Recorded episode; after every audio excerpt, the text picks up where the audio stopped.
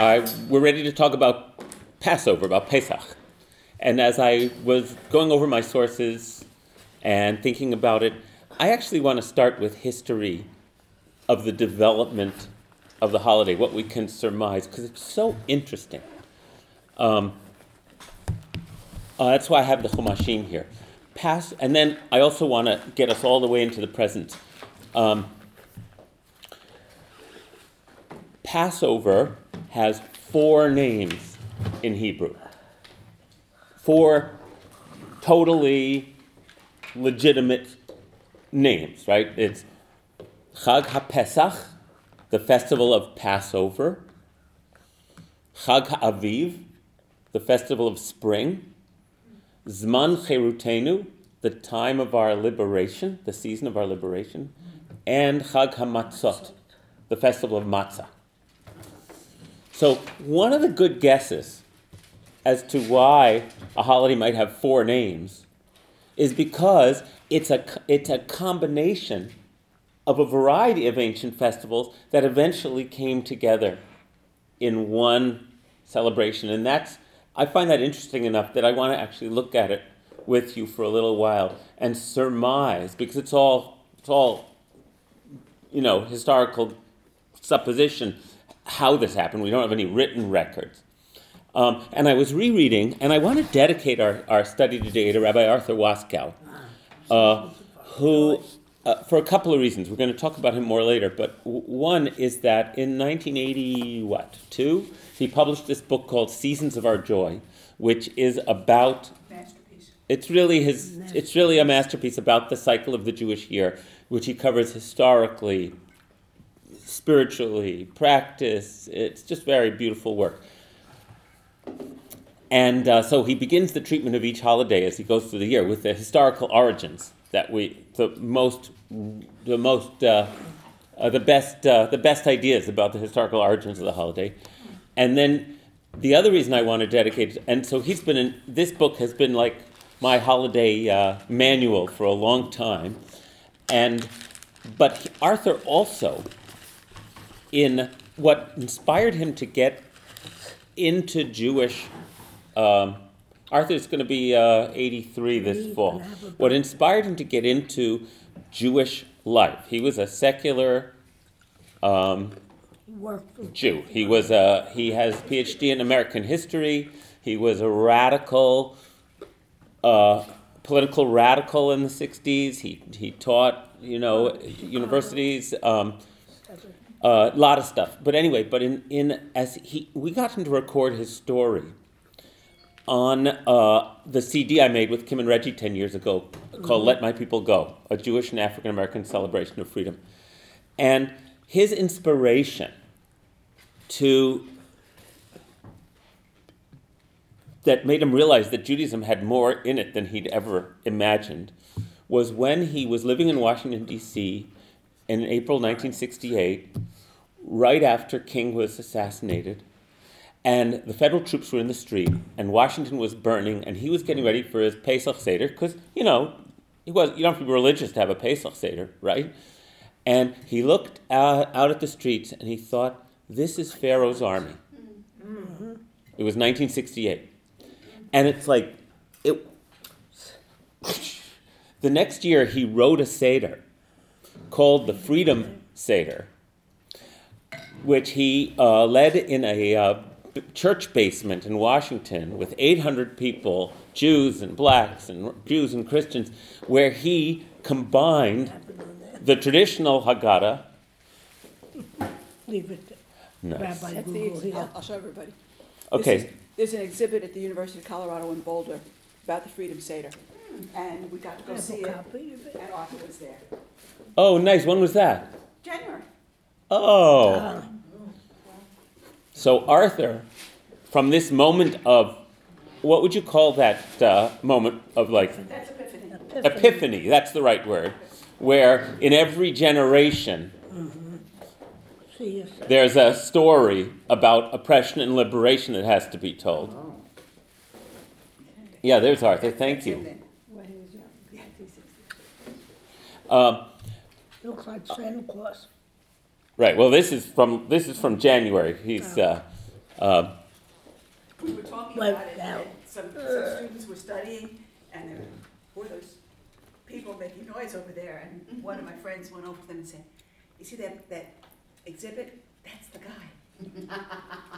Yeah, well, they're college students. Okay, uh, uh, and and that was one of the first modern interpretive seders, from which have flowed countless Haggadahs in the last fifty years, right?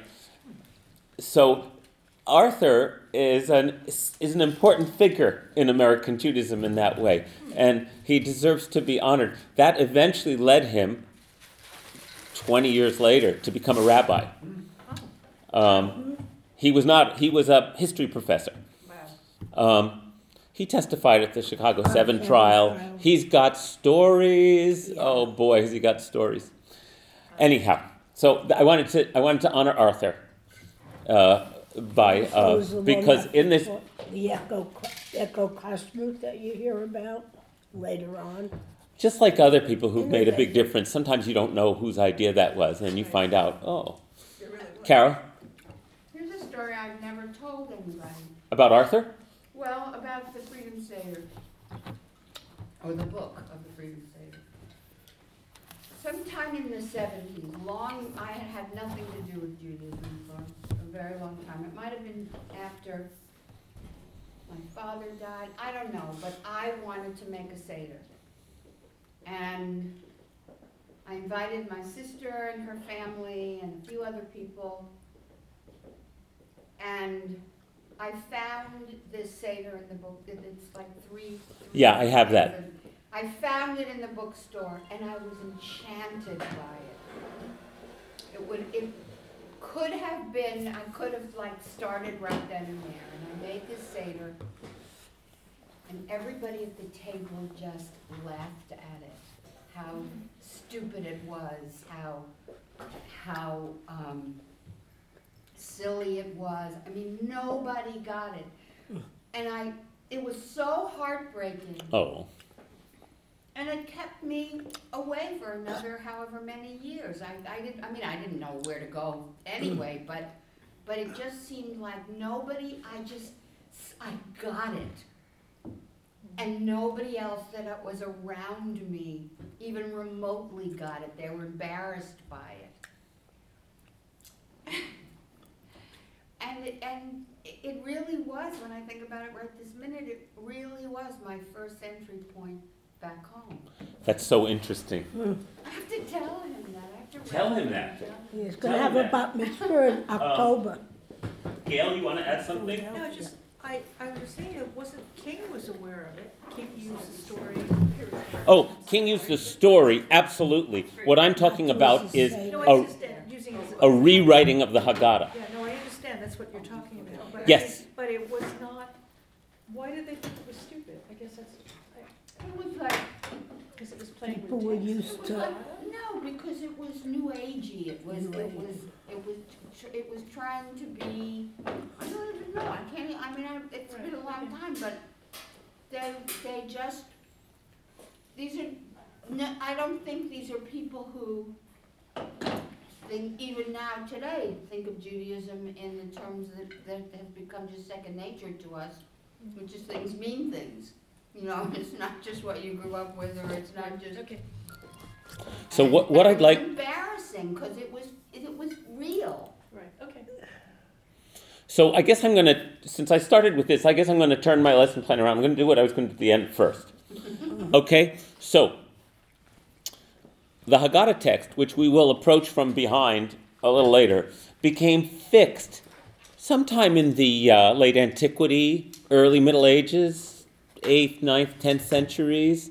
It got had some additions to it over the years, like in the 14th, 15th, 16th century, songs like Chad Gadya got added to it, and also in the Middle Ages, a passage that's been eliminated from many um, during the Crusades, a passage that's been eliminated from many contemporary Haggadahs, which says, "Pour out your wrath upon the nations, kick their butts for what they've done to us."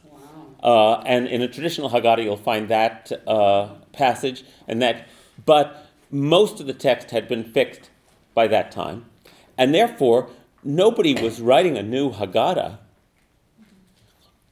Arthur's was not the first in 1969, the Freedom Seder. He didn't know this. But the first modern Haggadah was by, and this happens to be a first edition, the new Haggadah by Mordechai Kaplan, Eugene Kohn, and Rabbi Eugene Kohn and Rabbi Ira Eisenstein. So just for our hmm, 1942, in the middle of the Second World War. Wow. And and this was one of the reasons that Kaplan's, that a small band, a small aguda, a small group of Orthodox rabbis did a public book burning of Mordechai Kaplan's work because he was willing to tamper With the. with the tradition. This is a this was this this is a famous story um, at the Algonquin Hotel or something. I don't remember. Anyway, uh, I can tell you more about it. However, for our purposes, I want you to know that Mordechai Kaplan's main disciples were Rabbi Eugene Kohn and Rabbi Ira Eisenstein. Rabbi Eugene Kohn was the father of Aaron Kohn. Aaron and Ruby Kohn were members of our congregation for a long time until uh, they had to move down to an assisted living near their near their daughter down in the D.C. area. Uh, uh, Aaron's been dead for about five years. Ruby's about 95 now and doing okay. But Aaron and Ruby's father, Eugene Kohn, Rabbi Eugene Kohn, was one of the writers of this Haggadah. Rabbi Ira Eisenstein, I've spoken about. Some of you knew him. He and his wife Judith Eisenstein, who was Mordechai Kaplan's daughter. Judith is famous for having received the first bat mitzvah in 1922. Her father wanted to introduce the bat, idea of a bat mitzvah because he was a, a believer in women's suffrage and in modernization. Remember, Mordechai Kaplan, the founder of the not the founder of, I should say more likely, the creator of this approach to Judaism that he called Reconstructionism, uh, always put his ideas into practice in the face of incredible ridicule and um, um, attack. Right? So he was a real pioneer. So Ira and Judy actually lived in Woodstock after they retired. I've talked about them before. Um, they moved here in 1981 and started a Reconstructionist Chavurah, which was started by um, um, Myra Schwartz and Stu Maurer. And uh, so our community has a very personal link to this Haggadah from 1942 that's worth describing. This was a radical text.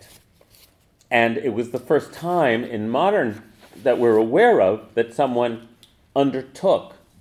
Here's what they said uh, in their foreword The appearance of the new Haggadah calls for a word of comment. Oh, by the way, there's a photograph that I've seen of, um, they did this back in these those days. It's true of some synagogues now. Uh, Ira was the rabbi of the SAJ, the Society for Advancement of Judaism. Synagogues in New York City basically shut down for eight weeks in the summer. And everyone came up to the mountains. Yeah. So they would come up every year to Tannersville, and there are pictures, and they would work on their prayer books, because they didn't have mm. time to do the rest of the year. So there's pictures of Ira and Eugene Kohn and Mordechai Kaplan sitting outside their cottage cabin in Tannersville working on this stuff. I just like that it's all sort of Where are those nearby. pictures? Would you still come for the summer? They'd come for the summer, right? Brooklyn, That, Brooklyn, come- Brooklyn Passaic, right? Come Right. to- yeah. right. Um, have you ever seen the synagogue in Tannersville? It, it's really sweet synagogue. Uh, and it's closed all year now, except in the summer when the Hasidim come up and take it over. Yeah. Okay, so here's what they wrote in their foreword. Well, that's why Ari wants to go to Chattersville. The appearance of the new Haggadah calls for a word of comment. Undoubtedly, many will ask, why a new Haggadah? And what is new about it? We should like, therefore, to say a word in answer. The age old struggle between those who cherish freedom and those who would deny it to their fellow men, and that's the 1942 language, has become more embittered than ever. In that struggle, the Jews are deeply involved. They have a great stake in the ultimate victory of the cause of freedom. 1942. In all previous generations, Jews derived their faith in that ultimate victory from their tradition and their religious heritage, and particularly from the epic of the Exodus. For centuries, it was to the Pesach Haggadah that Jews turned whenever they suffered oppression and injustice. The exodus of the Israelites from ancient Egypt was a constant assurance that they too would be delivered from tyranny. They believed that just as God had liberated Israel from Pharaoh by a strong hand and an outstretched arm, so would he redeem Israel from the tragedy of the Galut, Gullus, exile. Times have changed. We live in a new world and we are confronted with new conditions, but the problem is still the same. That problem is how, in the face of setbacks and despite the demagogic appeals of false prophets, to keep alive in men the love of freedom and their faith in it. That is why the Pesach Haggadah has assumed once again a major role in the lives of Jews. It has a message that is fraught with power and beauty. It needs only to be transposed into a new key, into the key of modern thought, modern experiences, and modern idiom. The language and the concepts of the ancient rite need to be revised so that they go straight to the minds and hearts of the men and women of today. Wow. Good, huh? To that extent, this Haggadah is new.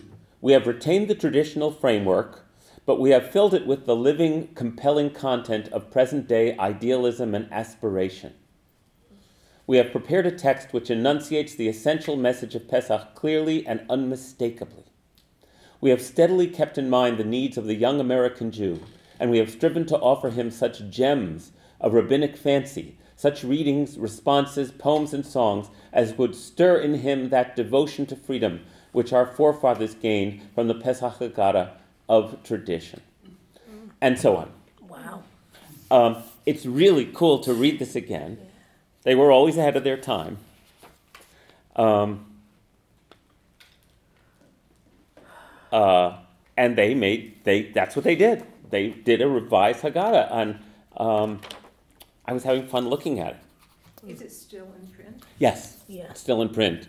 Behrman House is still around, and it reprinted it not that long ago in a new edition. Um, or what's not that long ago? 20 years ago? It's still around. Oh. It's available. it's around, yeah. Okay, it's fascinating and wonderful. And then, recently, uh, five, ten years ago, another new Haggadah was discovered called a Survivor's Haggadah. Any of you ever come across this? We've talked about it in synagogue. Bob, are you familiar with this? Is that the Wallach Haggadah?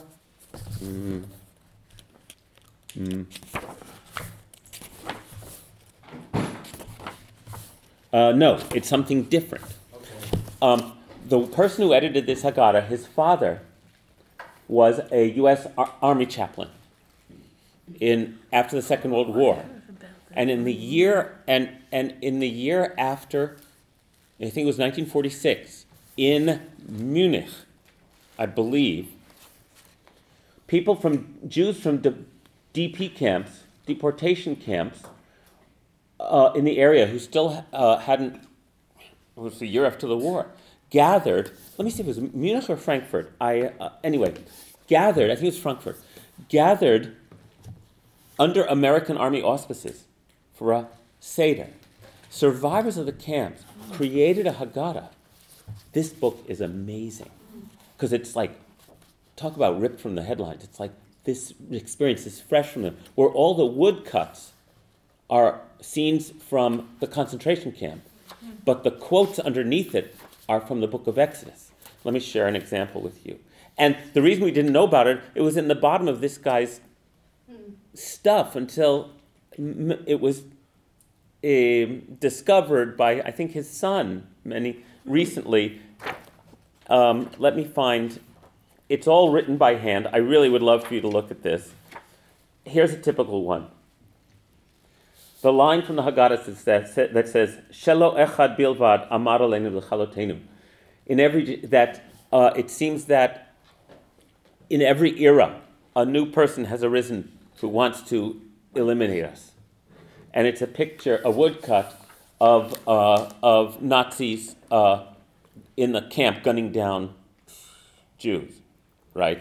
So for them, this Haggadah, now that they were free, can you imagine? Um, let me find another one. Um, uh, here's a picture that says, from the Haggadah, the line is, Shefaro lo gazar ela al hazcharim. Um, Pharaoh only decreed that the, the male children should be killed, but Laban sought to uproot all of us. And that's a line from the traditional Haggadah, and the woodcut is of a selection line um, in the camp, right? And the, so you'll look at this. It's I can't. Uh, when we uh, when this book first came out, let me see what year it was. In the year 2000, I completely lose track of time now. Um, uh, a gentleman whose name will pop back in my head, who uh, uh, was in services that night when we were talking about it, and he says, "I was at that seder." He was a German survivor. Rice from, um, sprinkling rice from Albany? No, it wasn't? Rice. No, no, no. His name will come back to me. They had a house um, uh, in Woodstock, and they came up on weekends, and I imagine they might have passed away by now. Um, their name will pop back in my head. They were members for a number of years. He raises his hand. He says, "I was at that seder," and we were like, "What?" Yeah, I was in the DP camp, and uh, anyway, he remembered it. So it's one of those moments that makes your whole life worthwhile. That uh, it was an amazing experience. So in the modern era, w- my point is, even though Arthur's was one of the early ones, the first one that we know of was Mordechai Kaplan and Eugene Cohen and Ira Eisenstein. And then it turns out in 1946, um, concentration camp survivors were making their own Haggadah. Certainly, the birth of Israel leads to a whole new understanding of what it means, Lashana Haba'ah B'Yerushalayim. You know, this story is alive. And that's why, that's the most important thing I wanted to point out. But, sort of historically speaking, therefore, it's been about 75 years that contemporary Jews have been rewriting the Haggadah. Prior to that, I don't think that took place. I think that is a product of modern consciousness. That you can take this and do it. That it wouldn't have occurred to people in the Middle Ages or in uh, early, you know, in, or late Middle Ages. That it would, it would require modernity for this idea to become something that we might do. Because to do that, you have to have an historical, a sort of an historical consciousness. Times have changed, therefore, right? As opposed to this, this is the way we've always done it, and this is the way we'll always do it. Rabbi, could you, could you pass the Haggadah? Yeah, let's pass this around. Yeah, and let's pass this around the other way.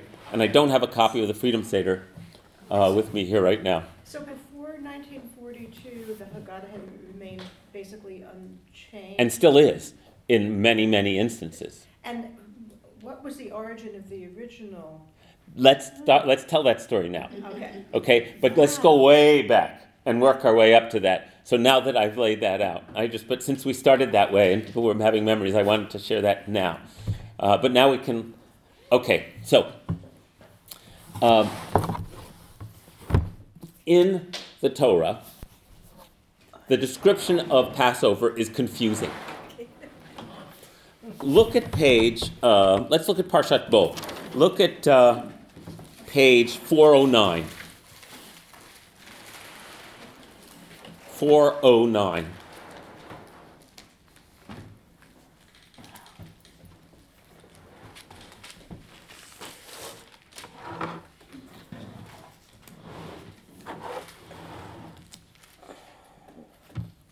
Exodus chapter 12.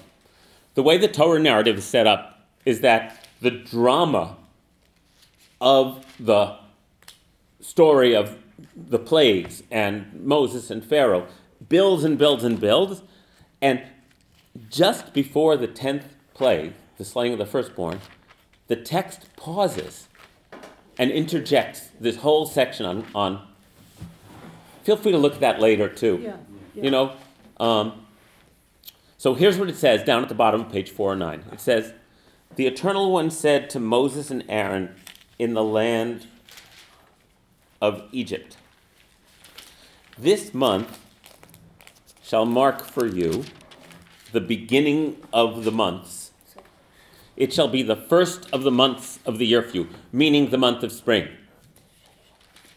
Speak to the whole Israelite community and say to them that on the tenth of this month, each of them shall take a lamb to a family, a lamb to a household.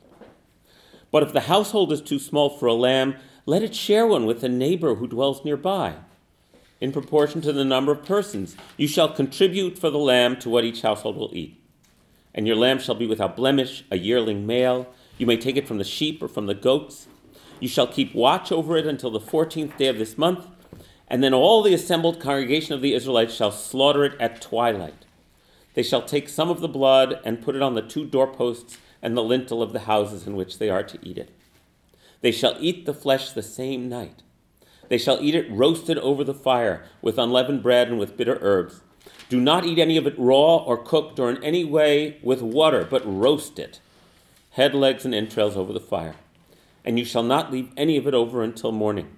If any of it is left till morning, you shall burn it. No leftovers. And listen to this this is how you shall eat it your loins girded, your sandals on your feet, and your staff in your hand, and you shall eat it hurriedly. It is a Passover offering to the Eternal.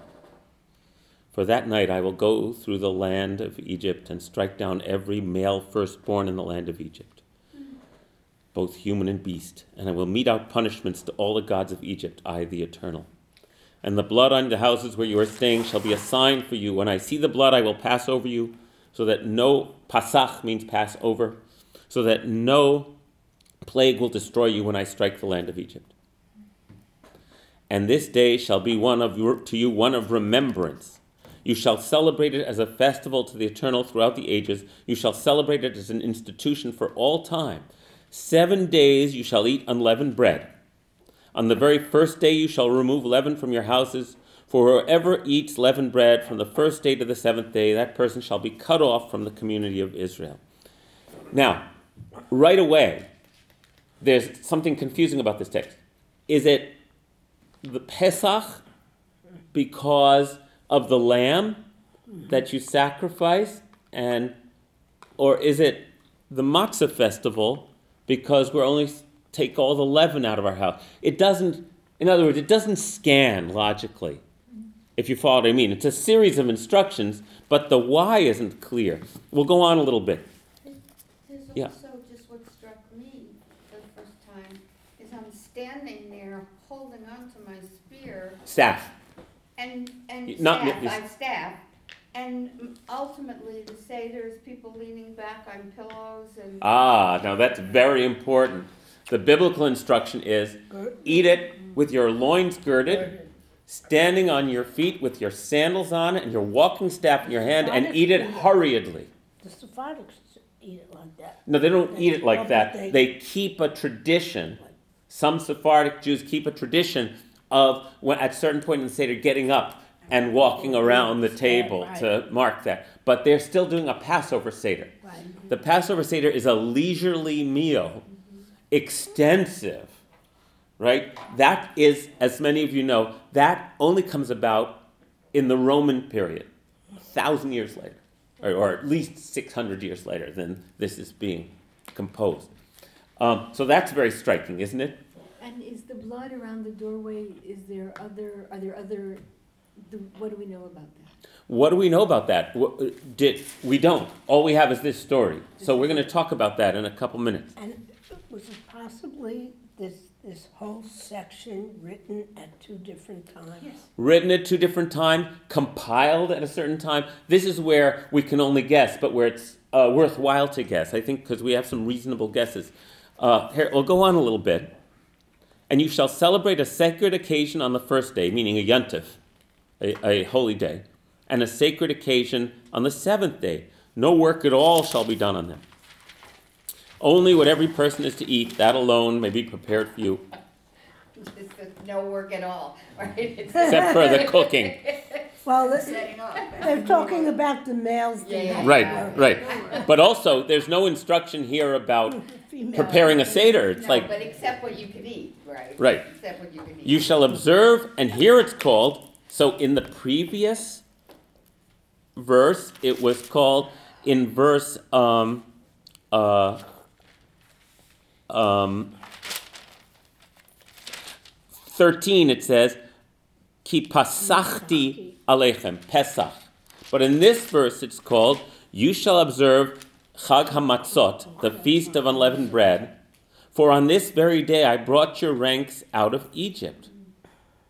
Why? Unleavened bread. You shall observe this day throughout the ages as an institution for all time. And then it repeats.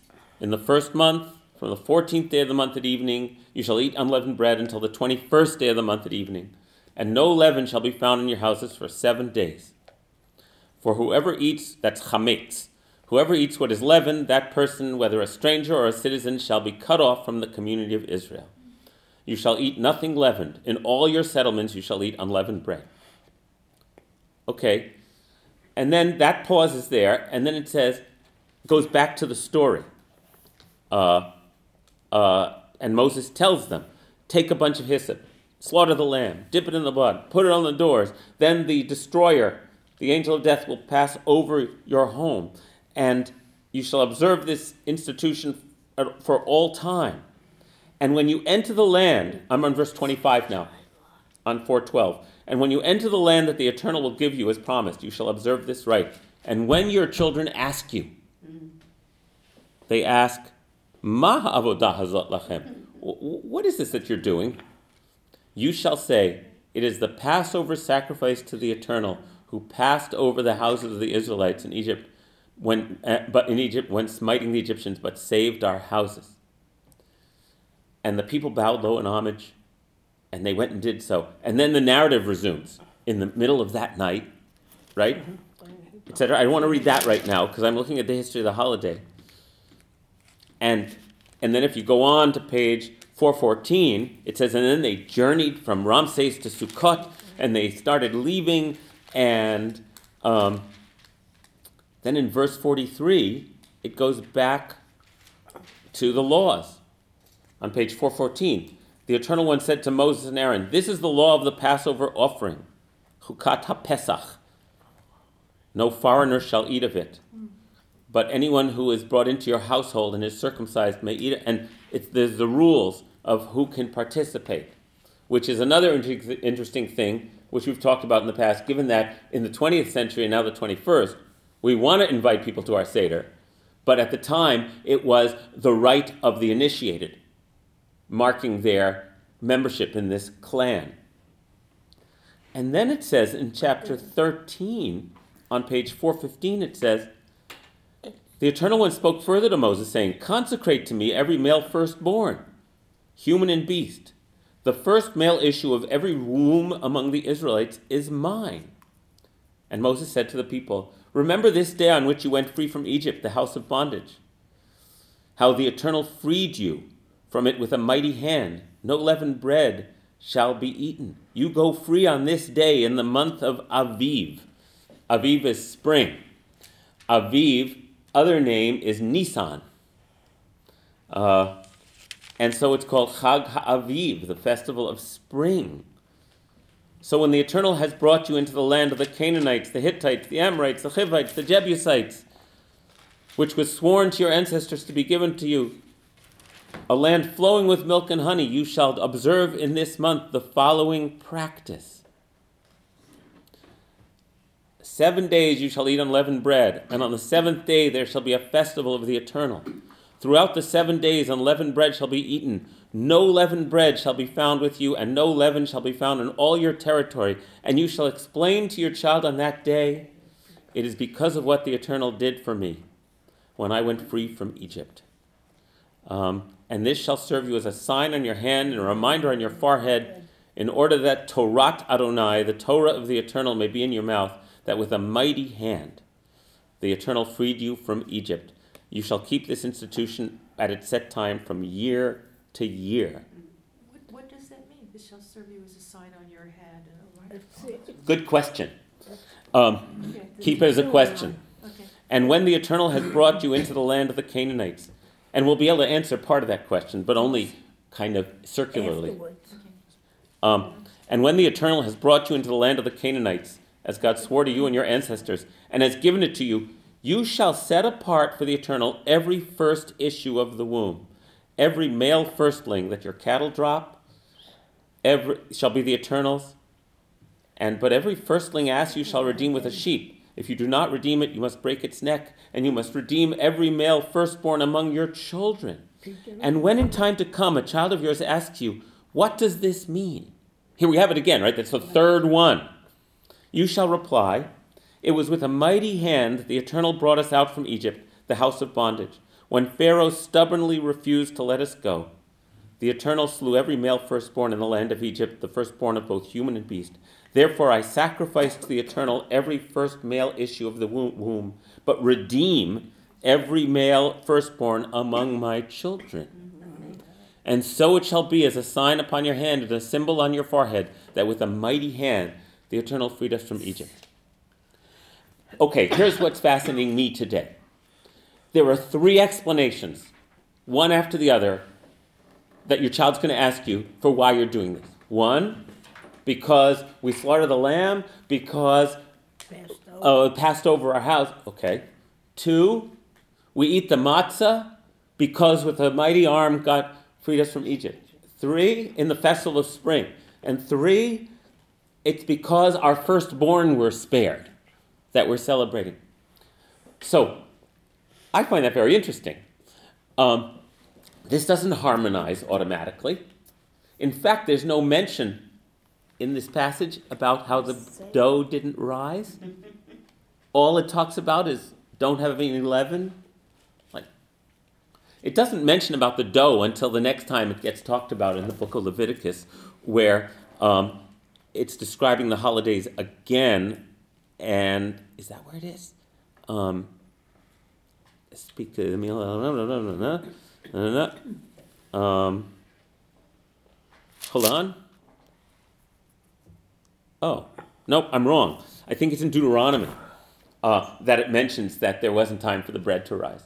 Which, right, this is totally, That has nothing to do. Yeah. It's like, in other words, you can get the feeling that the story about the matzah right, and not rising it gets a- attached right. to the story of the Exodus from Egypt. Does that make sense, everybody? Now that's all fine. I just have find this very interesting. So, what Arthur talks about, summarizing what historians' best guess is, is that there were many springtime festivals in pre-Israelite times. Naturally, there was a festival for the lambing of the flock, right? The firstborn, the first lambs would be offered and, and roasted as a giant spring festival from the shepherding culture. But there was also a farming, an agricultural culture. And in the spring, they would throw out all of their old starter dough, all of their old sourdough. That's what chametz is. Chametz means sourdough, that, that which has fermented, but which they used all year long. And they would just eat flatbread until they could harvest the first sheaf of barley. And then they would make loaves of the new wheat as a celebration of the new harvest. And they would get it, and they would start, they would have new starter dough for the, for the new year. So it was a festival of the barley harvest. And somehow, this idea of, of after the long winter, getting rid of your st- old starter dough and your old and, and starting over Spring again. cleaning. Spring cleaning, right? So there appears to be perhaps an agricultural festival and a shepherding festival um, that both happened in the spring.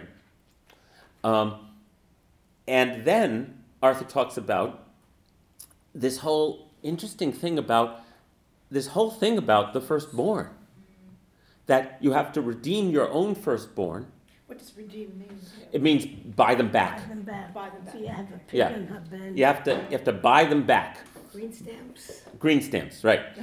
From the uh, because the firstborn belonged to God. And when you, when you read through the Torah, uh, and you look at the story of the binding of Isaac, for example, where God finally says, Don't. Don't kill it. No. Uh, No.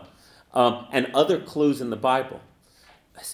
It's never said explicitly, but historians tend to think that it was common not just in some cultures in the ancient Near East, not just to offer your um, firstborn animals, but your firstborn kids as uh, to back to God in a completely different understanding.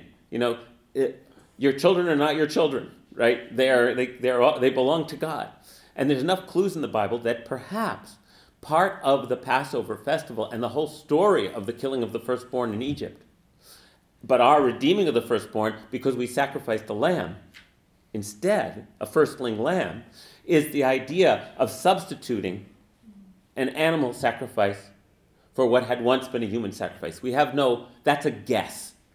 Right? But so there's also, but because the text is so explicit about it, um, then something about being saved is also our firstborn being saved from uh, that God doesn't want our firstborn, that God, God actually, that, that our God doesn't, doesn't require that of us, and we have to give thanks by offering the firstborn of our flock. So there's this, there's the firstborn tradition, there's the agricultural tradition, there's the shepherding tradition. So a good guess of when this became the Passover story is when many scholars think it all became the Passover, or, or the whole Torah came together, which was in Babylonian exile. When the Jews in the 6th century BCE were exiled to Babylonia and their kingdom was destroyed, perhaps they were no longer connected to the shepherding cycle. They were no longer connected to the agricultural cycle. They were ripped up from their land. And remember, an indigenous people that gets torn away from the land gets torn away from all of their uh, deepest connections. And that's when the Exodus story, which pre existed the Babylonian exile, became the central story for the Jews. Because they're in exile in Babylonia. And so it's possible that they conflate and bring together at that point the festival of matzah, the festival of um, the lamb being slaughtered for the shepherds, the story of the Exodus, the firstborn tradition, and weave them all together into Passover that, that becomes Passover. Does that make sense, everybody? I find that interesting, so I wanted to share that with you. Yeah. With the assumption that there was a leaving of Egypt Yes. in Yes. the oral tradition. There was still a That story that about the was leaving of there. Egypt. Yeah. Right. Okay. And so naturally, they put the freedom story. Oh, I think that. Could I borrow that again for a second? Or was it in Arthur's book? Um, it, they, one of these authors expressed it. Take, take it back. One of these authors. one of these authors expressed it so beautifully in saying that naturally, the feast of freedom the feast of spring, the feast of liberation, the feast of spring cleaning and new crops, all of that belonged in the springtime. So the Exodus story, which may not have been located in time as a story, gets located in the month of spring, and it all fits together in a beautiful way. Uh, that's a reasonable story of how the agricultural festivals and the historical, mythical got merged together. And so that's what, and, and, and scholars tend to think that the Torah that we're reading is woven together during the Babylonian exile as a, because out of a need to have a more unified record of who we are. And that the Babylonian exiles, when they return 100 years later from Babylonia, as they're permitted to now that the Babylonians are gone and the Persians have taken over, and the Persians look upon them more kindly and say, Yeah, go back. As long as you pay your taxes, you can rebuild your city. Um, uh, that it's that Torah that they brought with them back from Babylonia. That, that makes sense, everybody? So then we have this holiday, Passover, which becomes this massive, over the next several centuries BCE, this massive pilgrimage holiday. Because it says elsewhere, on these three days of the year, you shall go up to Jerusalem, the place that God will show you, which becomes Jerusalem, and bring your offerings, whether it's in the spring and it's your lamb, or it's Shavuot seven weeks later and it's your first fruits, or whether it's Sukkot in the fall and it's your harvest. Bring them to the, offer them back to God in gratitude. And these become known as the Shalosh Regalim, the three pilgrimage festivals. By the early first century, there were literally millions of Jews converging on Jerusalem at Passover time. And as an aside, the stories about Jesus coincide with this time. When Jesus goes up to Jerusalem during the Passover season, there are millions of people there. There are massive markets where money changers are like, because you have to buy an animal to sacrifice. That's the deal. Right? You, you, you, if you don't have a, if you don't farm, then you buy an animal to sacrifice because that's what you're supposed to do, and then roast and then eat with your family. And um, Or you may not be able to transport it. or you can't transport it, or, or, or. It's massive. King Herod puts in this incredible waterworks with aqueducts coming from the hills higher than Jerusalem to supply water for the pilgrims. He rebuilds the temple. Yeah. It's already built. It's still called the Second Temple, but he fundamentally rebuilds it and puts in this giant uh, stoneworks that support this enormous plaza. Which, when you look at pictures of Jerusalem today and you see the Temple Mount, there's no mountain there. It's this big flat area, like 30 acres or something. Um, so that the masses can converge on the temple. It's like so much of what we know from archaeology. So uh, it's, it's, the reason they were doing it was to support this massive pilgrimage festival. When you look at pictures of Mecca today and what the Saudis are doing to make Mecca a place where two million people, the hotels they're building and the plaza and the, that kind of thing, right? Um, But that's kind of a much more, I mean, you know, when we think of what, when we say, anyway, what it really was like, it was like animals screaming, right? It was smelly. oh, there are descriptions. it like- Well, it was smelly. It was barbecue. Well, but also slaughter, blood. Blood. Oh, yes, the Mishnah talks all about this. How they had like um, uh, what do you call it? gutters for the blood to flow down, and needed massive amounts of water so people could do mikvahs and purify themselves. The descriptions in the Mishnah about the about the scene in Jerusalem is really vivid. I really, it's really fun to read. And not romantic, I guess, right? It's not a peaceful, you know, uh. No, it's like, There, it's- it, but it's also for them. It wasn't gross. No, that's right. That so, the animal slaughter for them was like That was great. what they did. It was like Like the harvest. the, it was a The- the- giant climax to their Yeah. It's to their your- commitment. It's their commitment it's their, and so surely there were people who were doing it with spiritual elevation and there were other people who were like tourists Just getting you it over know with. just like what a scene who knows i've always liked to imagine having gotten to see that you know when i was in um, india and i went into a kali temple where they were slaughtering a goat and uh, I'd never seen this before, but they still do it. And not only were they slaughtering the goat, but there were people selling me flower ladies outside and kids wanting to show me around and give, give them some money. And there were all these like tchotchkes that you could buy, holy tchotchkes, you know, what do you call them? Re- what do you call that stuff? Souvenirs. Well, they were souvenirs, but you know, they have a religious name. Amulets, yeah. Uh, no, they just everything. That made me think of Jerusalem when I was in that scene there. You know, Hurly burly. the hurly burly. Yeah, it's not quiet. Yeah.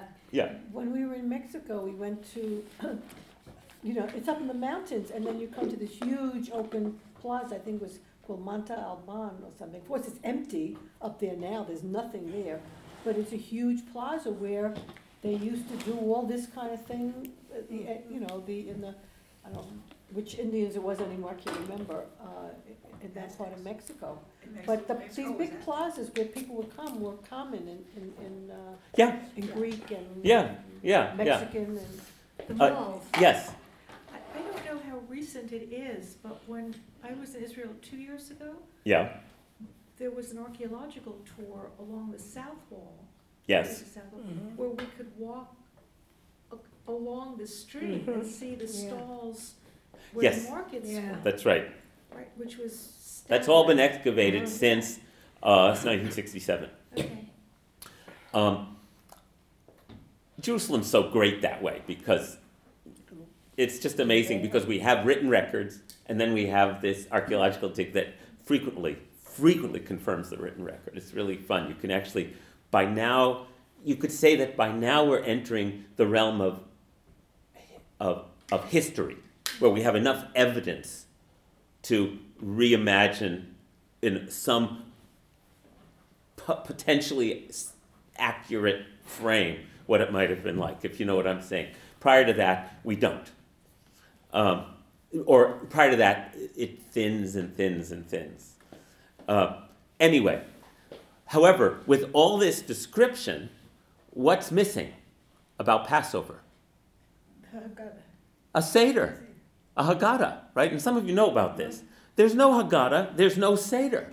There's a description of what you're supposed to do that involves your clan offering a lamb in the place where God will show you, which becomes Jerusalem, and eating it with matzah and bitter herbs. So we've got all that. Um, but Seder? So some of you know that the Passover Seder, and this is really well documented scholarship because we have enough records, um, probably develops in sometime in the first and second century, before or after the destruction. It's not clear of Jerusalem. Um, I would say probably after, because you have the Seder plate with the symbols on it. So somehow, the, it's clear that the actual sacrifice is no longer taking place, Right. right? But sometime shortly, sometime in at, somewhere around the late first, second centuries, the rabbis devise a whole new ritual to celebrate Passover called a Seder. It is based on a Greek symposium. Remember, the Roman Empire adopted all, Greek was the language of the ancient Near East. The Roman Empire uh, um, allowed Greek wisdom and Greek practices to flourish, right? It, was, it adopted them and adapted them. And it was common, a common practice, to have a meal with teaching and enlivened discussion called a symposium. And the meal included four glasses of wine, hors d'oeuvres that you dipped, uh, a a meal, and a topic. And it would end with something called afikomen, which in Greek is epikomenos, though I don't know any Greek. It's a Greek word. And it means epikomenos, after the feast, after the meal, epi. Um, and uh, according to records, that involved getting plastered um, and uh, partying. Uh, the rabbis adopt and adapt the symposium as a sacred discussion meal for Passover, which I think is so cool. Except that they say, it says in the Haggadah, and you do not, listen to this line in the Haggadah, which is, perplexes us endlessly, and you shall not end the Seder with afikomen. Yeah. It says, you shall not end the Seder with afikomen. Instead, you end it by eating that flatbread again um, as a remembrance that we were slaves. So that's the last taste on your mouth. So, They don't want us interestingly, that piece of matzah eventually becomes known as the afikomen. But the instruction is actually now, rather than go get plastered or go bar hopping or whatever, you know, eat this piece of poor people's bread to remember that we're free.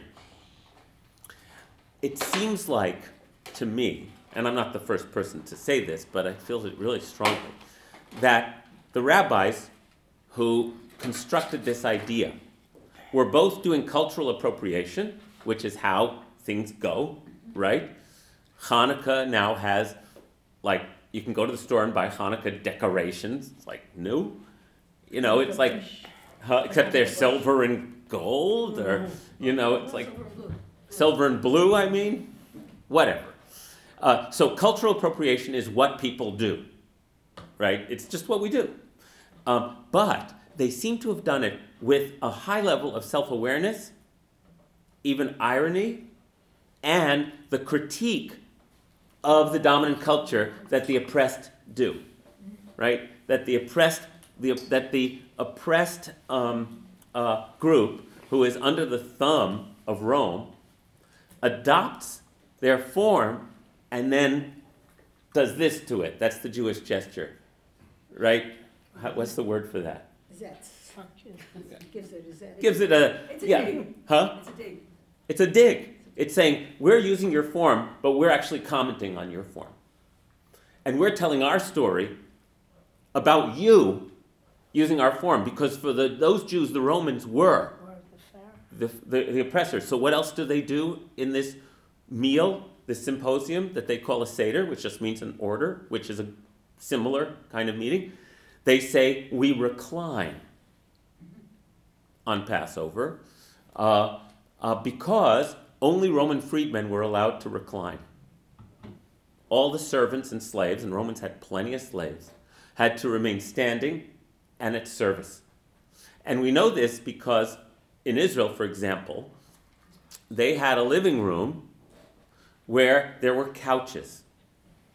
And the people did not, the freemen did not eat sitting in chairs, they ate reclining on these couches.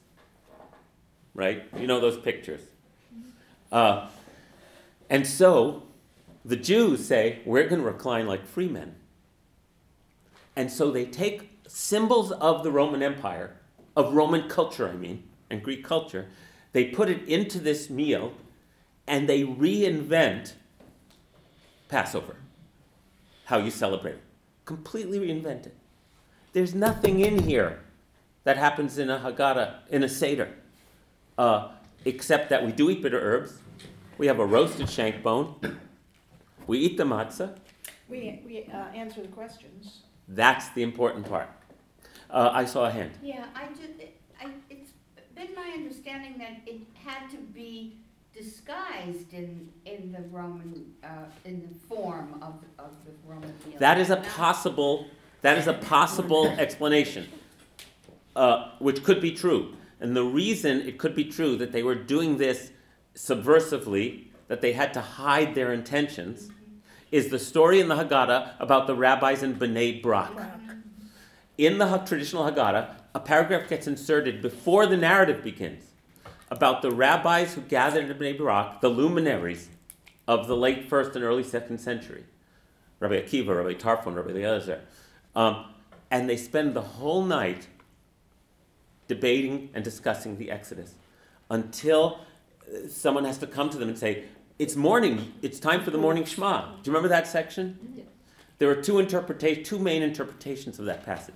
One is the encouragement to debate and discuss the story. The other is the possibility that they were having, under the cover of a symposium having a meeting planning rebellion. Right? We have no proof, but it's perfectly reasonable. Um, because the rabbis insert the crucial line in the Haggadah at the um, uh, um, beginning of the telling. In every generation, each of us must view ourselves as going forth from slave Egypt to freedom. Well, what's that mean? Are they being symbolic? Are they being are they saying no no no no no? There's an oppressor to throw off in every generation. Well, the traditional Haggadah says Vihi Amda. The one there are those Avotena Vilanu, those who have stood up to try to destroy us, both to our ancestors and to us.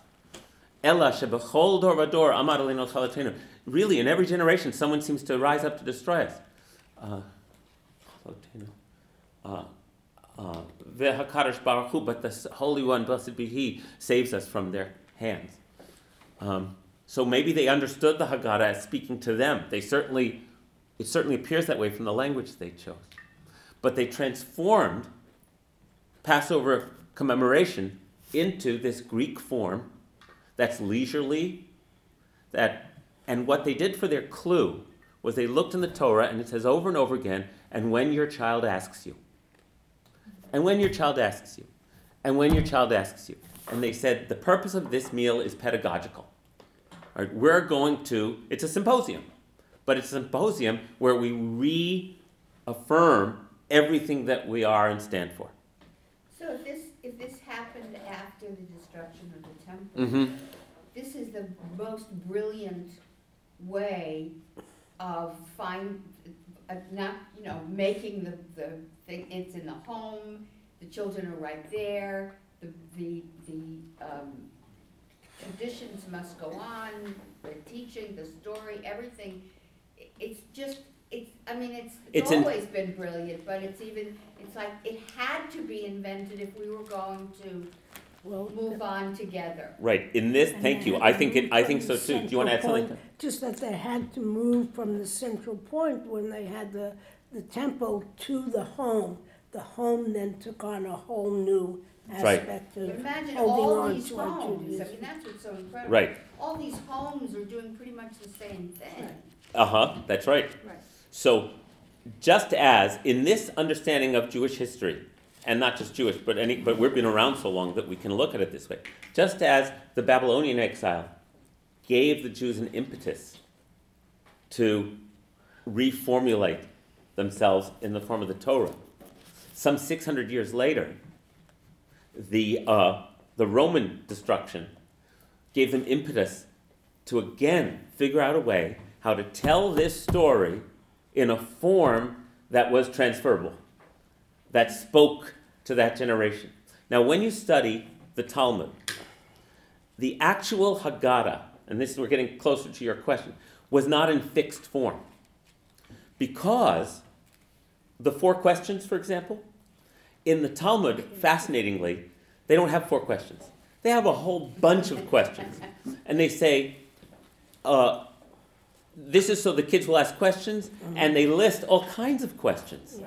And then they have stories that Rabbi so and so Would do would this. bring out pop, uh, um, um, roasted grains, you know, like trees, snacks, and then take them away before the kids could eat them, and empty, clear the table, and the, so that the kids would ask, "Why are you doing that?" Do you understand? It was, it was a pedagogical form, but not a, not necessarily fixed yet in the early centuries. The Haggadah in a fixed form comes into play sometime, mm, who knows, seventh, eighth, ninth centuries. Those the earliest Haggadah we have is from tenth century, I think, that that we still have in our hands. That's basically what we know of as the Haggadah. So it's a fluid form that eventually gets fixed, and then with the, let's see, the uh, irony of how rituals work, the four questions become fixed when they were intended to be spurs for further discussion, right? And so by the now that doesn't mean that that wasn't deeply meaningful. Still, all through those centuries, that we were just gathering for this festival where we remembered. Remember, because this is a festival where we gather to remember who we are, how we came into being, pass that story on to our children, and that God is going to one day redeem us. Right? So it's an incredible gathering because we're gathering not just to reiterate and re recreate who we are, but also to give us hope to keep going. Right? It's a beautiful, beautiful festival. In modern times, the rote recitation is no longer sufficient Backfired. Right. right? It's no longer sufficient because the traditional the traditional container is falling apart. So if the traditional container of the Jewish community is falling apart, how can the recital of these traditional words they lose their oomph? Right? They and we start to ask, what is this? That's when, to bring us all the way up to the present, this impulse reasserts itself to reinvent Passover again right? We are in the midst of the reinvention of Passover. Um, we're keeping the Seder, but I think one of the most crucial changes that's happening is that in the modern era, we're not restricting it to Jews It's the alone. universality of it. In the spirit of, of modernity, we are presenting it as our universal story of freedom, not just our particular story of liberation. Does that make sense? Um, and that's perfect because it's, it matches the spirit of the times, but it's also authentic because already embedded in this story is the idea that the creator of the universe doesn't tolerate tyrants. So it immediately ex- is, it can expand to be a universal story as well. Carol and Pauline? And yet, I'm thinking of a Seder that we went to a number of years ago in Rome, in the Sephardic temple, so we, we, you know, we could recognize when they were doing Right. something, but that was about it. And, and we were eating rice and everything, so, it was- but when those children sang the Manishtana, Right. Now that that's not universal. That's something that we appreciate because it's ours. And in this in this place where almost nothing else was familiar to me, Right. except I knew I was at a Seder, Right.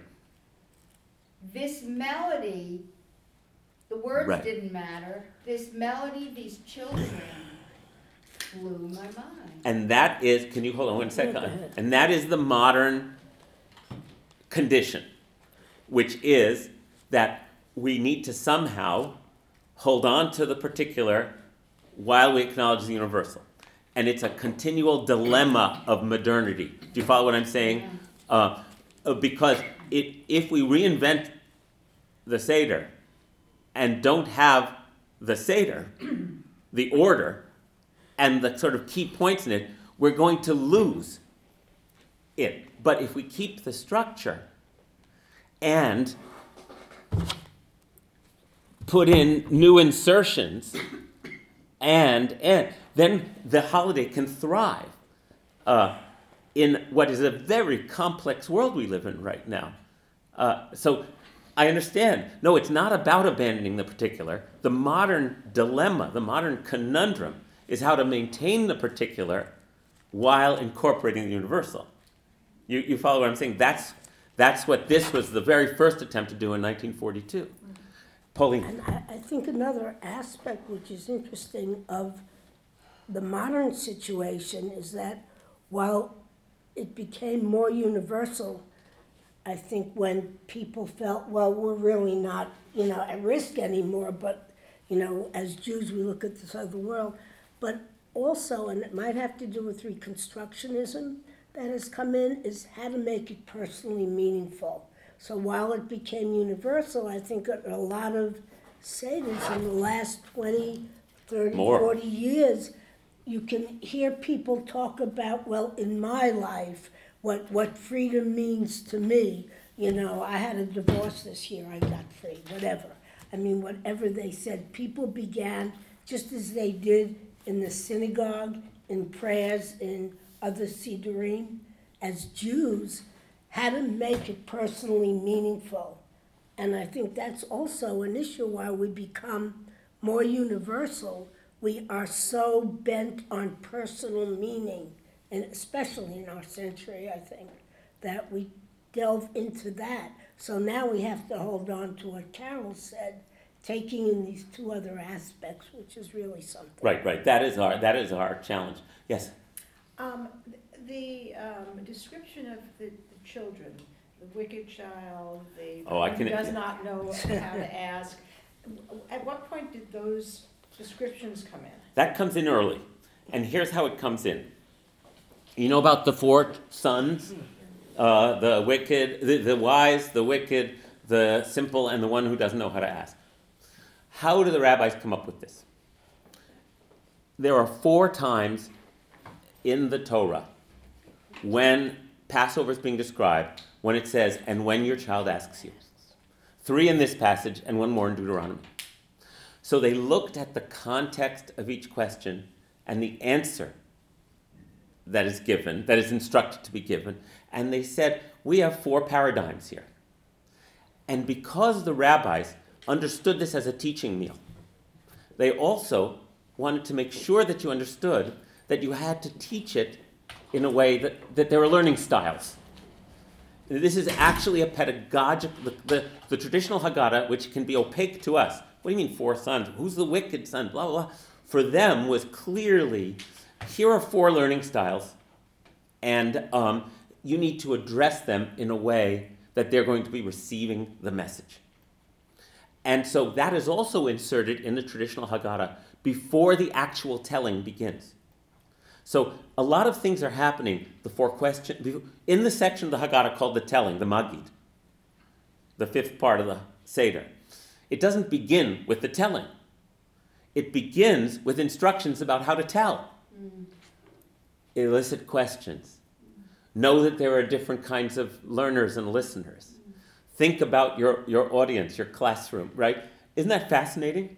But the way they do it, because they love the number four, is that they find that there are four references in the Torah.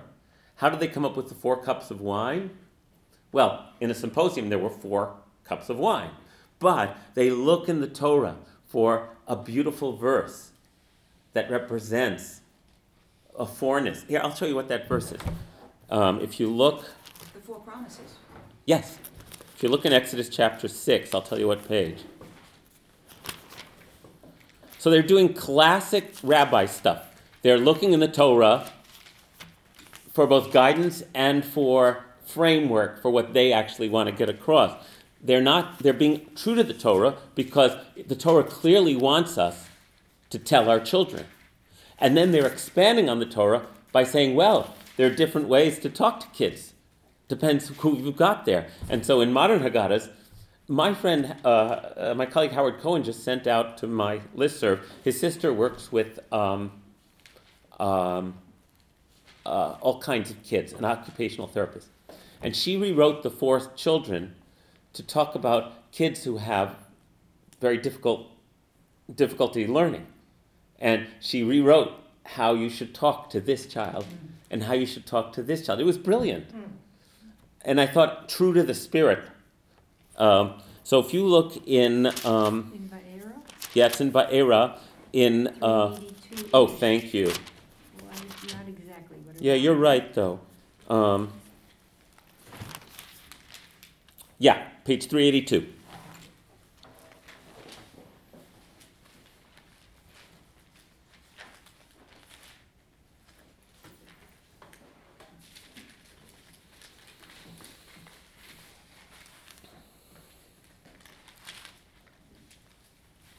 If you look in verse 5, it says, Now I have heard, now heard the moaning of the Israelites, because the Egyptians are holding them in bondage, and I have remembered my covenant.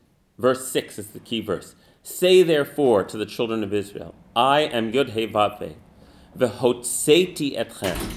I will bring you out from the burdensome labor of, under the Egyptians. V'hitzalti etchem me'avod etchem, and I will deliver you. I will I will deliver you from their bondage. V'ga'alti etchem bizroa netuya, and I will free you. I will redeem you with an outstretched arm and extraordinary signs. V'lakachti etchem, and I will take you to be my people. So they take these four verbs. God saying, I will bring you out, I will save you, I will redeem you, and I will take you to be mine. As the four cups of wine. They use that as their midrash on the four cups of wine. But then if you go on with the verse, it says, and I will take you to be my people, and I will be your God. Ki ani Adonai and you will know that I am God. So they say, but there's a fifth cup. The you will know me. And remember, yadatem is intimate intimate knowledge. That's what yada means in Hebrew. It's like you will be intimately in, Embraced. in- in- acquainted with, embraced by.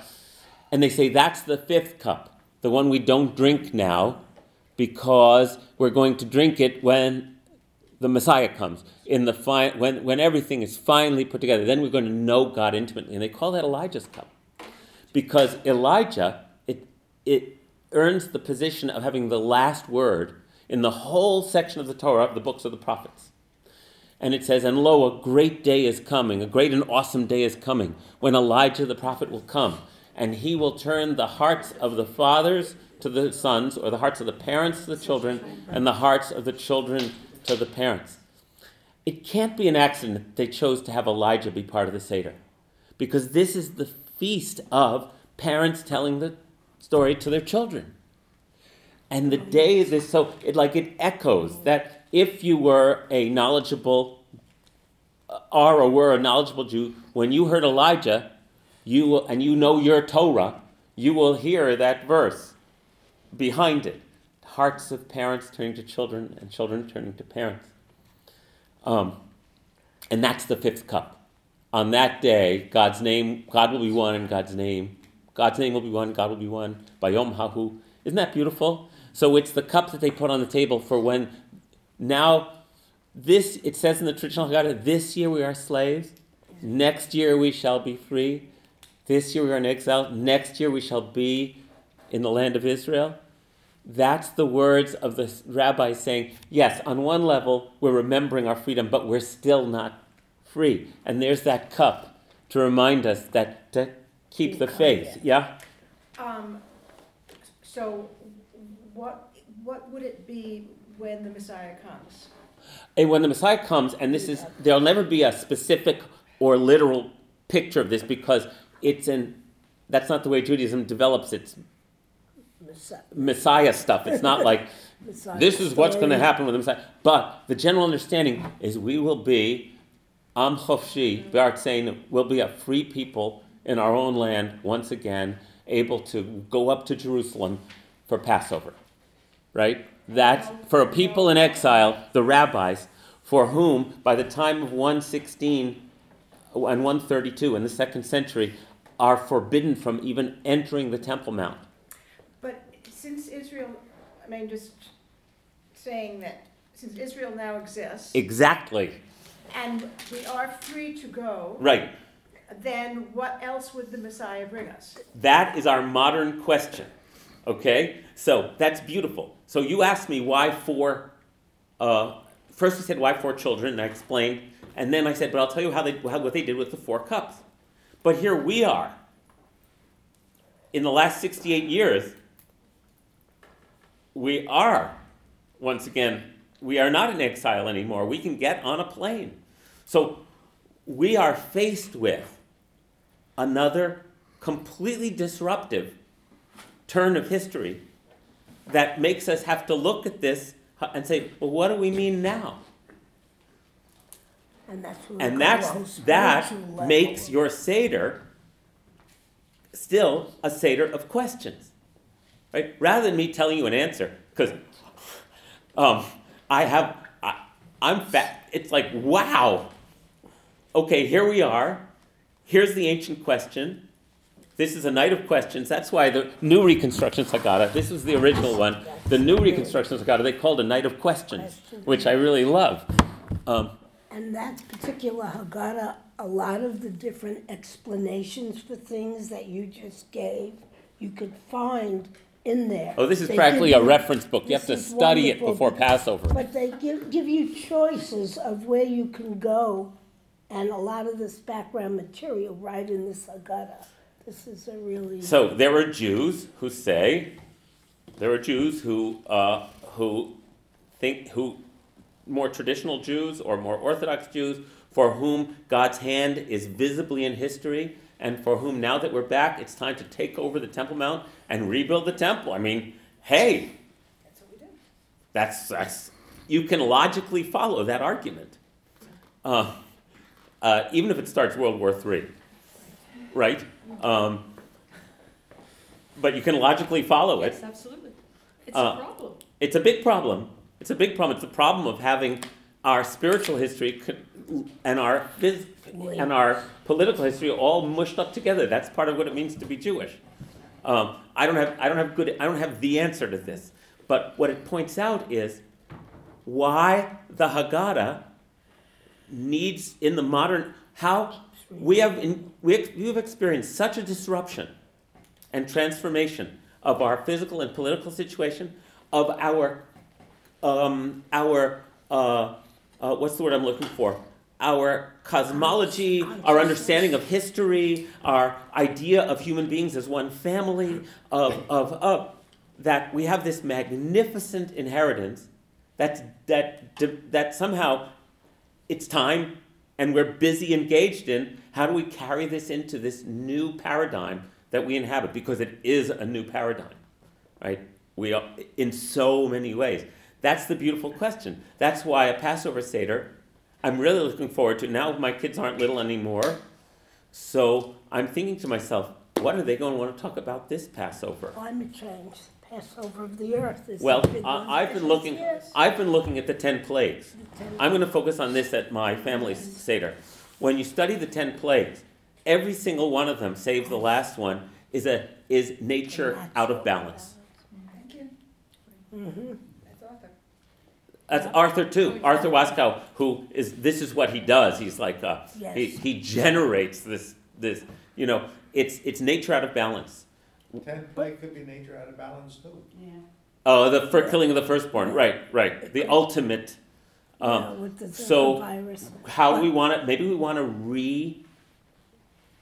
revisit how we how we we keep the plagues in in other words we keep the seder But we what keep it all but how do we want to make that How do you- what it means to us today and for me that's following the explicit instruction of the rabbis in every generation you must view yourself as having gone forth from slavery to freedom. And even if all of us were wise all of us learned in torah all of us knowledgeable it would still be incumbent upon us to retell this story. And and i'm just quoting anyone who elaborates on the story is worthy of praise. It's almost like the rabbis gave us the instruction, not almost as if, the rabbis gave us the instruction for how to approach this sacred meal. And over the centuries, it became fixed into a, a text and people forgot. And you can actually read those words and completely ignore, of, they cannot register at all because you're going around the table mm-hmm. and it's Uncle Sam's, and he reads his paragraph, and they read, and wait, stop, hold it. That's what I want to say at that point. Mm-hmm. Do you understand what I'm saying, Pauline? I just want to say, you know, it's really interesting, this whole modern era, because even in this first book that you quoted, and he talks about Pharaoh as an arch tyrant, and he already sets the stage to go beyond our own family of Jews. And for people that don't know, there's like an organization like T'ruah, which used to be the Rabbis for Human Rights. Every year they put out a new supplement. Three years ago, it was the refugees from Oh. Sudan. Then, then la- last year it was human trafficking in the world. Um, and I, I think this year might be climate. Well, change friends, my inbox is filling up. With The, all the, the uh, HIAS, the Hebrew Immigrant Aid Society, Yeah, their Haggadah supplement is about refugees. Syrian refugee, yeah, Right, refugee. right? That, obviously, that's on the, that's, that's Yeah. ripped from the headlines, right? Um, the, uh, I got one from, um, the Coalition on the Environment and Jewish Life, Yeah. Uh, called COEJL. Yes, And theirs the is all about the one, environment. the And environment on the. I think it's fantastic. And then, of course, there's Mazon, which is Right, to feed the hungry, and they've been doing this for 30, 40 years now, at least, 40 And it years. takes such great, pr- I have to say, it takes such great pride that we're able to take this whole convergence of history, culture, spirituality, religion, and and care about all of these things to, to whatever degree we care about it. The fact that it's there on our table for this most important holiday, I think is magnificent. hmm And I, I know that, really and I know that one of my kids, That's cute. or one of their one of my cousins, you know, these lovely, sweet, wonderful, brilliant kids, is going to just like Arthur looked out the window in Washington D.C. and saw the federal army um, putting a curfew on the black population. This, one of them is going to talk about the Israeli army and the uh, Yeah, Palestinian ta- town, and who's the out. taskmaster and who's the this and who, and we have to talk about From it. our own foe, that's right. We have to talk about it, or as far as we're, as far as they're concerned, they're going to write us off. Well, Well, we no- have to talk about using disposables, right? Is this Seder gonna be? Well, uh, I just want to, no, I want to, uh, I just want to say that this is the hot, hottest issue, right? Uh-huh. It's, it's everywhere. And if I don't talk about it with them at my Seder, Then then this Haggadah, this holiday, they're going to say is bullshit, it's bullshit, it's artificial. right? Absolutely. That's what I'm saying. So we're challenged. It's a challenging holiday because we're inviting them to ask questions per the instructions of the sages.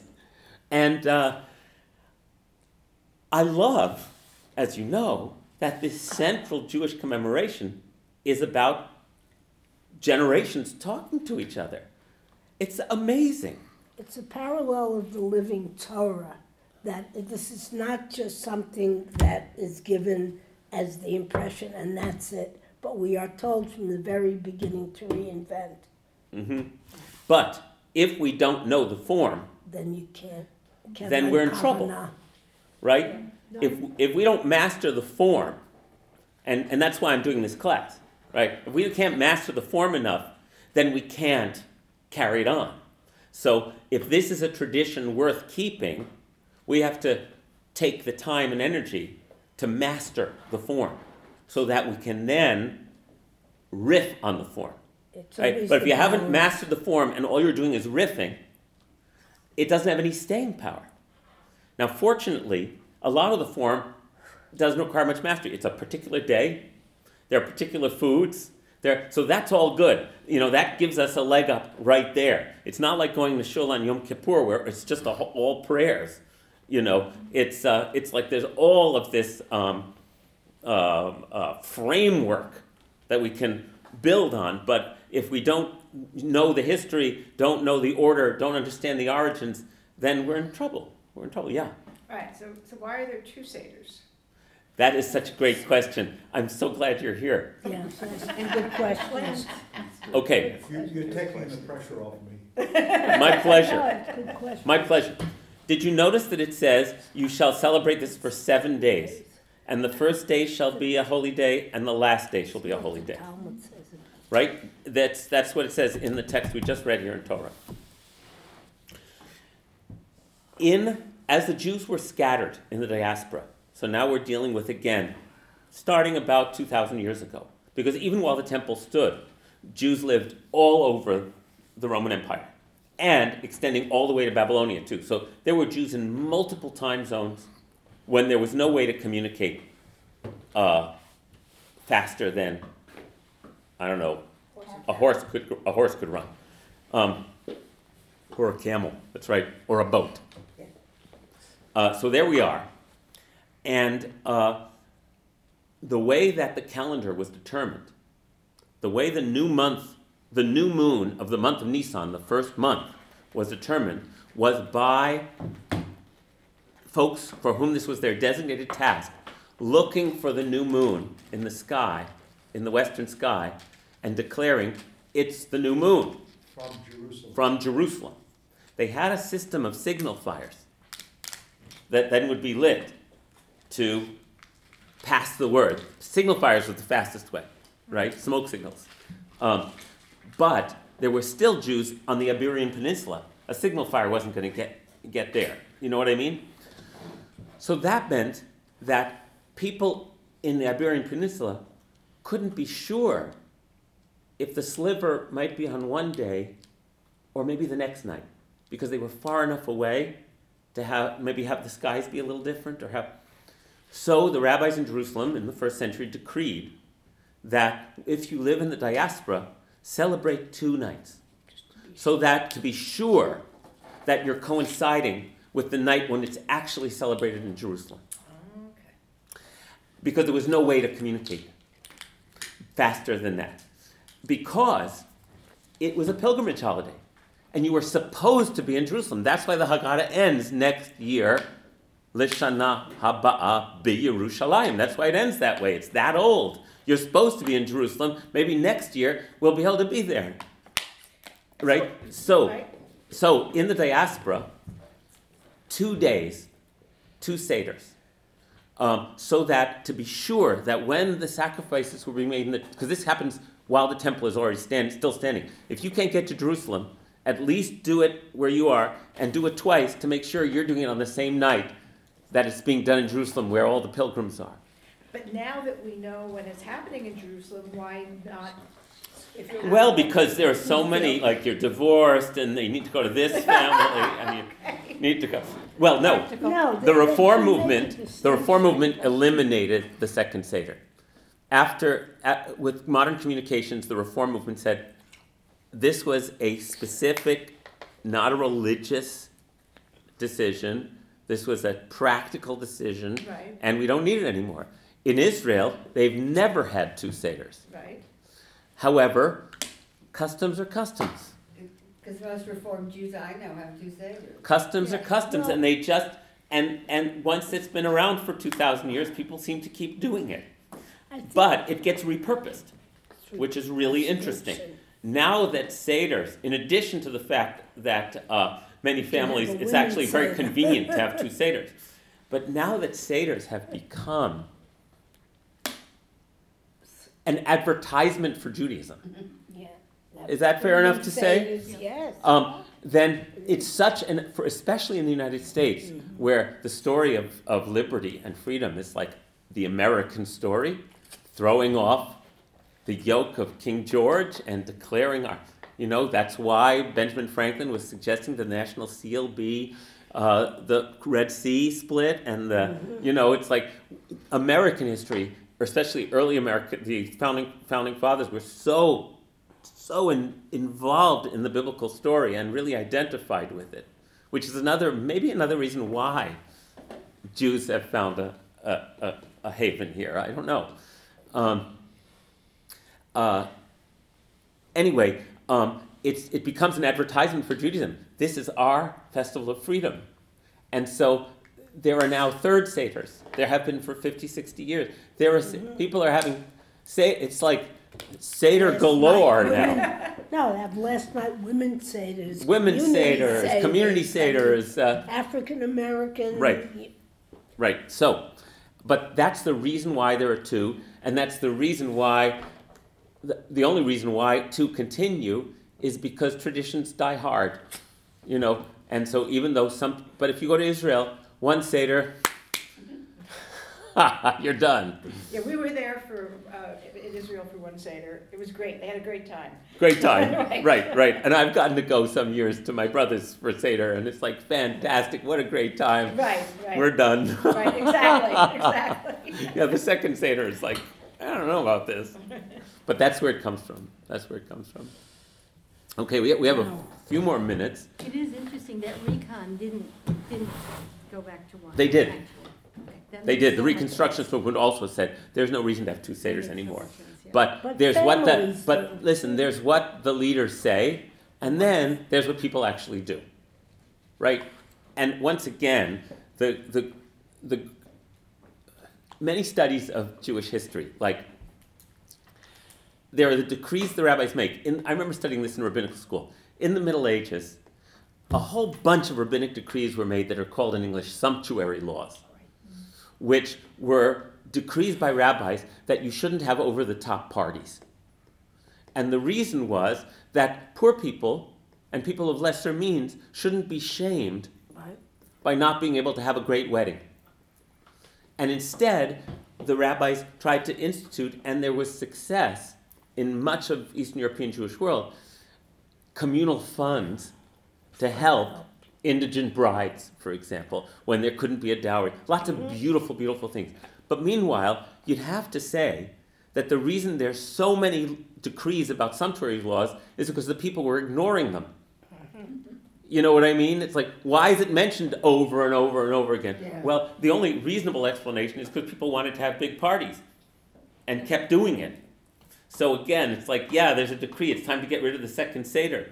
We love our second Seder. That's when we go to grandpa's house. You know, it's like, so, So that's, how- So I, actually, I had a similar thought about the repetition of tell your children, right? Yeah, Is I, I would think that it would be like, now our kids say, are we there yet, right, when we travel? but the kids were bored, and you had to keep, hmm um, The Talmud is clear that the kids are getting bored. bored and. And you don't want them to fall asleep. And so you do this and you do this. Yeah. mhm. Yeah, That one of the innovations that is, is a good one, I think, is that when you make the blessing over vegetables, when you dip the parsley into the salt water and it comes right at the beginning of the meal, that you serve the salad. So, yeah. And that's what we do at our Seder. Salad. Because We serve the whole salad course.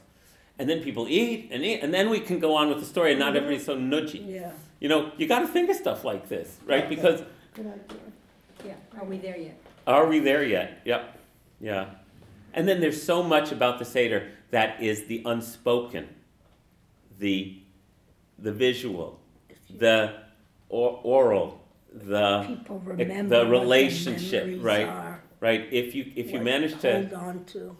there's a reason. Yeah, everybody must sing it, but if they really tried to look at the translation of what they're singing, it would make absolutely no sense. No, it doesn't make any sense. So, And um, family customs that become as important as what's ever written in the. That's right, that's right. Uh, and it's a challenge because we're more and more scattered, you know, where it could. Yeah, geographically. yeah, where, I mean, my mother grew up where all her cousins were within a subway ride, and then we moved to the suburbs, and it was a drive, and then my generation's all over the country. So, it's, They have it, kids there. I told you we're doing a ninth day Seder. that, listen, Yeah. a ninth day Seder, because that's when our kids can, Yeah, It's when we'll be back and my kids can, we, we, it's the only time we had that we could actually be in the same Mhm. city. right. So the advant, another advantage of living in Israel, everybody's on vacation. Nobody has any, there's no, No hindrance school, for, there's no no- school, everything closes No down. national exams You can't even buy bread in the supermarket. Um, it makes it easier. It's like you know, Shabbat makes it easier. Israel.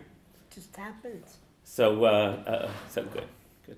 Oh, thank you very much. This was a, this was a good trajectory. Next week, let's we'll we'll look at the Haggadah together uh, as another way of getting ourselves preparing for Pesach. Okay, everybody. Okay, thank you. I, I would like.